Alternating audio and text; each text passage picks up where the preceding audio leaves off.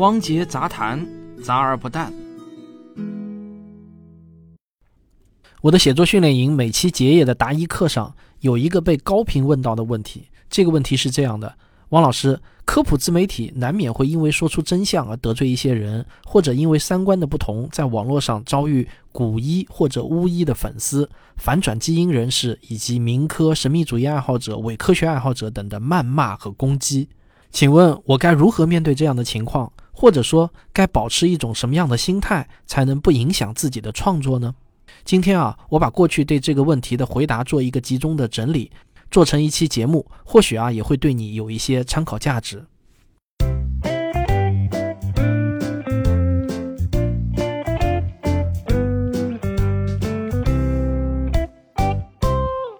第一，我看到的一个事实是啊，古往今来，从来没有任何一个著书立说的公众人物可以赢得所有人的喜欢。注意。在刚才那句话中，我没有加“几乎”两个字。最普遍的情况是啊，一个人有多少人喜欢，就会有相应的多少人讨厌，而且喜欢的程度和讨厌的程度也会呈现出一种正比关系。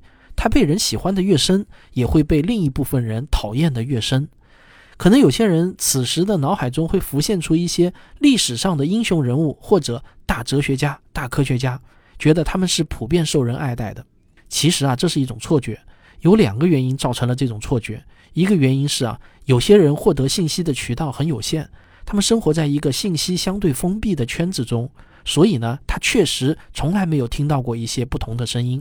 另一个原因是啊，他没有去考察这个名人在活着的时候同时期的人对他的评论。比如说，现代人往往都会觉得苏格拉底是受人爱戴的伟大哲学家。但遗憾的是呢，公元前三九九年，七十岁高龄的苏格拉底被控不敬神和腐蚀雅典的年轻人，被陪审团公投判处服毒而死。再比如说，今天似乎人人爱戴的爱因斯坦，可是，在当时的德国，爱因斯坦遭到了无数的攻击和谩骂。即便是到了今天，你在网络上也很容易收到国内外的一些民科对爱因斯坦声嘶力竭的控诉。甚至把爱因斯坦说成是古往今来科学进步最大的阻碍。这些全世界知名的先贤大儒尚且如此，今天与我们生活在同时代的那些网络名嘴啊，那我这里就不念名字了。你仔细想想，哪一个不是有多少人喜欢就有多少人讨厌呢？假如你跟我一样看到了这个事实，那么难道你指望自己能受到所有人的喜欢吗？假如你有这样的妄念，我劝你最好不要开自媒体，否则啊，一定会天天郁闷的。第二，你一旦开了自媒体，声音被很多人听到，那么你就是一个公众人物了。这时候，作为一个公众人物，你在享受自己发声的权利时，也必须承受比普通人更多的审视。公众人物天生就有接受质疑、批评，甚至是挨骂的义务。只要不对你的人生产生物理性的现实威胁，或者不用谣言侮辱、诽谤你，那么别人表达对你的讨厌，也是他人的言论自由。有同学问我，那是不是也不能拉黑他们呢？我说当然是可以拉黑的。你自己的节目或者微博，相当于是你自己的私人领地，你当然也有不接待、不受你欢迎客人的权利。况且平台赋予了你拉黑的功能，这也说明啊，这项权利是得到认可的权利。想骂你的人，他们也可以自己开个节目或者微博，在他们自己的私人领地，想怎么骂都行，你也无权禁止他发声。这是一种公平和对等的游戏规则。第三，面对攻击和谩骂，我认为最好的处理方式就是坦然面对，尽可能不要浪费时间去回应，甚至啊是尽量做到眼不见为净，能避免看到就尽量避免看到。比如，我会对我的小编说啊，你只要看到对我有人身攻击的留言，就直接删除或者拉黑就可以了。也不要告诉我你删除了什么，拉黑了谁，这是我授予你的权限。但要区分人身攻击和善意的批评质疑。我的小编呢非常的尽责，因此啊，这些年我真的很少看到对我进行人身攻击的留言，小编总是会第一时间就帮我清理干净。我之所以这么做啊，主要的原因是要节省宝贵的时间。因为哪怕我心态再好，对人身攻击完全不在乎，但让我花时间阅读了对我而言完全没有价值的信息垃圾，这本身呢就让我遭受了损失。我做一切决定的出发点都是从最有利于自己创作出好作品来考虑的。创作需要时间，更需要一个好的心情。我的团队都充分理解这件事情，所以呢，他们会尽一切可能清除信息垃圾，避免打搅到我。我常常跟团队说，键盘在别人的手里，他们怎么敲，我们无力也无权干涉。但你们有权也有责任捍卫自己的领地，不被人大小便。第四，其实啊，你还要想明白一点，那些来谩骂攻击你的人，事实上呢是在给你输送利益，他们做的其实呢是损己利人的事情。原因很简单，他们听了你的节目，给你增加了流量，平台可不区分是喜欢你的流量还是讨厌你的流量。他在你的节目中停留的时间越长，就是给你输送了越多的利益。他们的每一次点击或者留言，其实呢都转换成了人民币，进入到你的账户中。网上的键盘侠和喷子们，其实啊都是在做傻事儿，自以为攻击了别人，其实呢是在给人送钱。假如是我的话，我不喜欢一个主播，那么对这个主播最大的打击就是不要去点击他的节目，不要给他带去哪怕一个比特的流量。有些键盘侠让我感到又好笑又可爱的举动呢，就是在某节目下面留一个取关的评论，既浪费了自己的时间，又给主播增加了节目平均停留时间。在我看来呢，那些有时间醉心于在网络上做喷子和键盘侠的人，都是时间不值钱的人。如果把他们损己利人或者损人不利己的时间统计出来，那么一定是一个非常大的数字。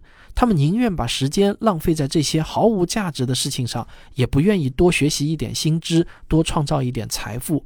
我对他们呢也是心生怜悯。这是一种多么无聊的人生啊！第五，有同学说啊，自己看了一些喷子的留言，实在是来气，忍不住就想怼回去，问我该怎么克制自己怼回去的冲动呢？我说我从来不在网络上与喷子回怼。假如你们看到我的号在跟喷子理论，那多半是我们团队的人在替我回复，不是我本人。我跟你们说啊，要做到这事儿一点都不难。你们只要在自己想回怼的时候，心里默念三个字就行。这三个字就是“你不配”。他根本不配你浪费时间敲几个字，因为你们作为公众人物说的每一句话，都至少要对成百上千，甚至是几十万、几百万人说的。你们为什么要浪费时间去跟一个喷子互怼呢？喷子作为一个网络无名之辈，根本没有取得跟你们互怼的资格。你们不要自降身价。